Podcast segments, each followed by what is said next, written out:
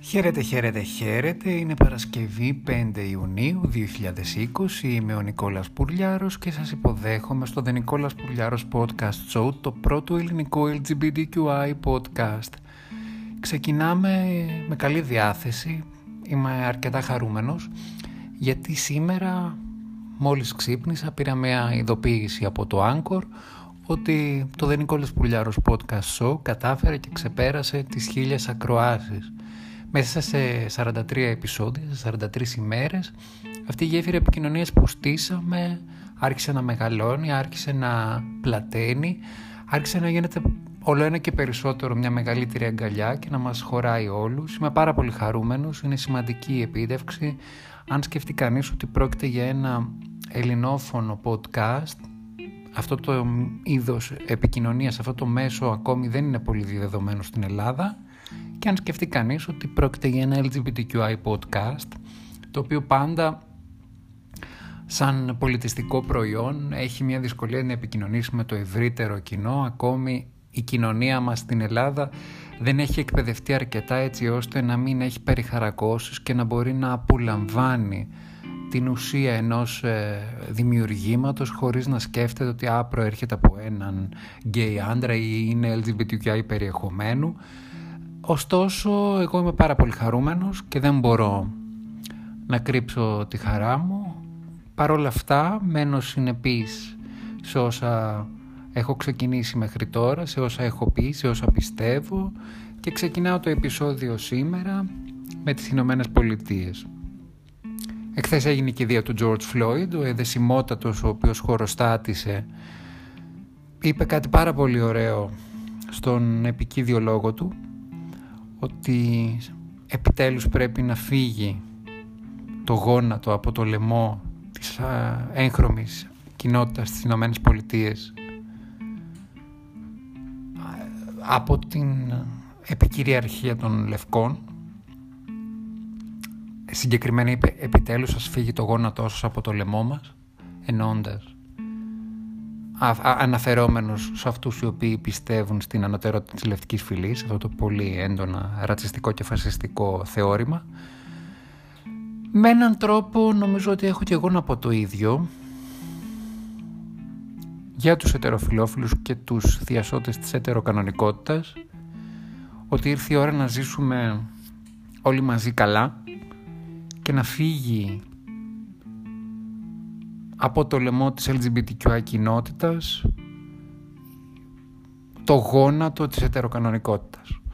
Κάτι που δεν το συμμερίζεται ο κύριος Τραμπ, η ομάδα του οποίου έκανε κάτι ακατανόητο πριν από μερικές ημέρες, στα μάτια τα δικά μου βέβαια αν με ρωτάτε ακατανόητο, σε μια πόλη ε, της Φιλαδέλφειας, μια, σε ένα δήμο το Φούλτον, η ομάδα Τραμπ η εκεί ομάδα Τραμπ ε, επιτρέπει, έδωσε, έκανε μία αίτηση στο ανώτερο δικαστήριο να επιτρέπεται σε τοπικά γραφεία υιοθεσιών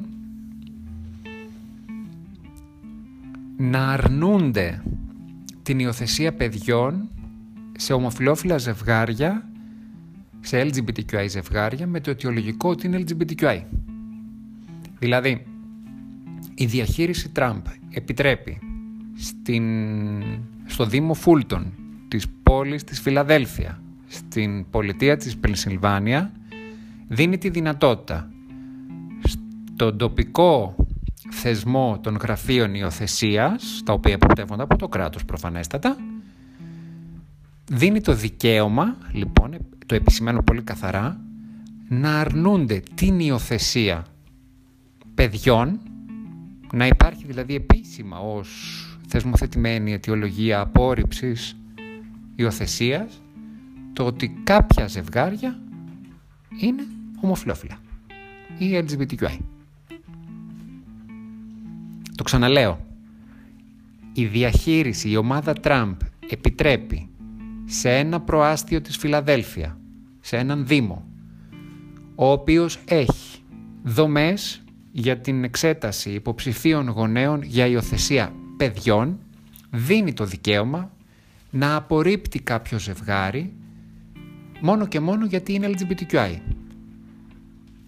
Απορρίπτονται αιτήσεις υιοθεσίας για άλλους λόγους, είναι γνωστό. Όταν κάποιοι είναι ακαταλληγωνείς, έχουν προβλήματα με τον νόμο, έχουν εθισμούς. Μέσα σε αυτή την κατηγορία η ομάδα Τραμπ εντάσσει και την νόμιμοποίηση της άρνησης υιοθεσίας σε ένα ζευγάρι αν είναι LGBTQI. Δηλαδή τους τσουβαλιάζει τους LGBTQI στην κατηγορία των ακατάλληλων γονέων γιατί μπορεί να έχουν αν κάποιος δηλαδή είναι κατάλληλο για άλλο λόγο, τώρα πια είναι και κατάλληλο γιατί είναι LGBTQI. Και σε έχει εισόδημα και εσύ είναι εξαιρετικός γονέας και σε έχει εξαιρετικές συστάσεις και σε έχει περάσει ψυχολογικά τεστ και ας είναι. Μπορεί να είναι ο τέλειος γονέας. Αλλά θα του το αρνηθούν γιατί είναι LGBTQI. Ασχολίαστο. Και ενώ αυτά συμβαίνουν ε, στη γη της επαγγελίας, έτσι όπως λεγόταν για πολλά χρόνια η Αμερική, σε έναν παλιό εχθρό της Αμερικής, το Βιετνάμ, βλέπουμε βήματα πρόοδου. Πριν από μερικές ημέρες, ο Μινγκ Νάγκ και η Μιν Αν έγιναν οι πρώτοι transgender γονείς στη χώρα. Είναι ένα ζευγάρι 24 και 21 ετών είναι πολύ γνωστή στο Βιετνάμ. Γνωρίστηκαν το 2017 σε έναν διαγωνισμό μορφιάς. Έκτοτε είναι μαζί. Και πριν από μερικές ημέρες στην πόλη Χοτσιμίν γεννήθηκε το πρώτο τους παιδί. Είναι 2,5 κιλά. Και είναι ευτυχισμένοι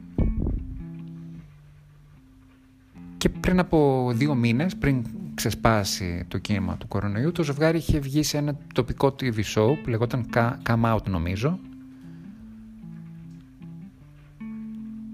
όπου έγινε έκκληση από, το, από την εκπομπή να υποστηριχθεί το ζευγάρι, να επιτραπεί να έχει πρόσβαση στις δομές υγείας γιατί το δικαιούνται ως πολίτες του Βιετνάμ και το ζευγάρι πολύ απλά και πολύ καθαρά και πολύ όμορφα είπε θέλουμε να πραγματοποιήσουμε το όνειρό μας και να γίνουμε γονείς.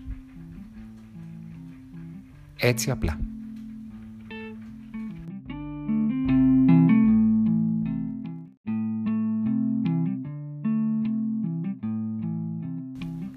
Τελικά νομίζω το καλύτερο πράγμα στη ζωή είναι να έχεις θέληση για ζωή σε όποια ηλικία κι αν είσαι και να σκέφτεσαι ότι ε, πρέπει να ζεις κάθε μέρα έντονα δυναμικά, να χαίρεσαι, να αγαπάς, να πονάς, να κλαις, να γελάς, να ζεις όλα τα συναισθήματα, να χαρείς αυτό το δώρο και να μην σταματήσεις ποτέ να το απολαμβάνεις. Κάπως έτσι λειτουργεί και η Σαμάνθα Φλόρες.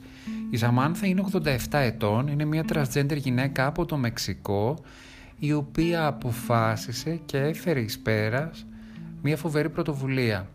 Θέλησε να φτιάξει ε, ένα ας το πούμε γυροκομείο, λάθος η έκφραση, δεν μου αρέσει καθόλου η ελληνική αποτύπωση.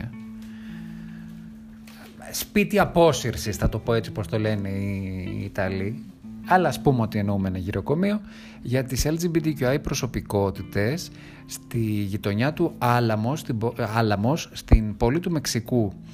Η Σαμάνθα έκανε ένα έρανο, ένα fundraiser μέσα από το διαδίκτυο, κατάφερε να μαζέψει 20.000 δολάρια και με τα χρήματα αυτά μπόρεσε και έφτιαξε αυτό το σπίτι στην περιοχή που σας είπα.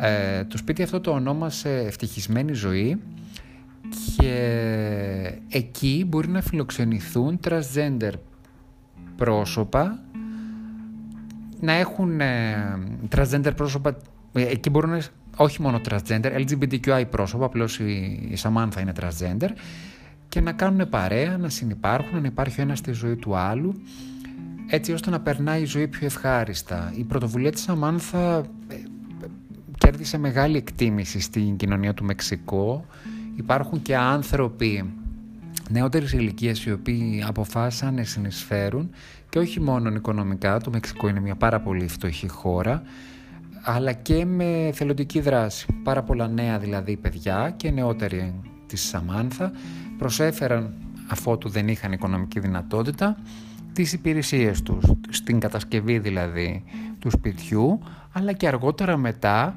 στο να βοηθήσουν τους ηλικιωμένους της LGBTQI κοινότητας που θα μείνουν σε αυτό το χώρο, να ενσωματωθούν με τη ζωή, να μάθουν και τις νέες τεχνολογίες, να βρουν χόμπι, να κάνουν καλλιτεχνικές δραστηριότητες. Υπάρχει δηλαδή κόσμος ο οποίος περνάει τον ελεύθερο του χρόνο με τον επισκέπτεται το σπίτι αυτό και να βοηθάει τους ανθρώπους να μάθουν να κάνουν πληρωμές μέσω internet banking, να τους εντάξουν στα social media και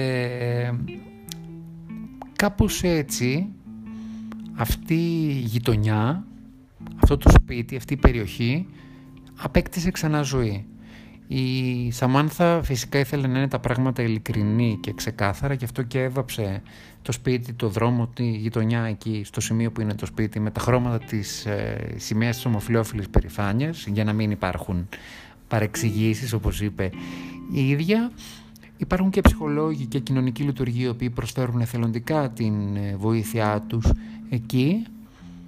Και πραγματικά αυτό ήταν πάρα πολύ συγκινητικό ρε παιδιά, μου άρεσε πάρα πολύ γιατί αυτή η γυναίκα στο 87 της η οποία είναι και μια κοκέτα έχω να σας πω, κοκέτα. Είναι σαν την Άννα στο Tales in the City νομίζω. Ε, είναι εκεί. Είναι η μητέρα αυτής της δομής έχει φέρει ανθρώπους κοντά της, έχει φέρει νέους κοντά της, έχει φέρει νεότερους κοντά της και έχει φτιάξει μια καινούργια οικογένεια, μια μεγάλη οικογένεια που υπάρχει πάρα πολύ μεγάλη αγάπη. Και νομίζω το σημαντικότερο μήνυμα που μου δίνει είναι αυτό.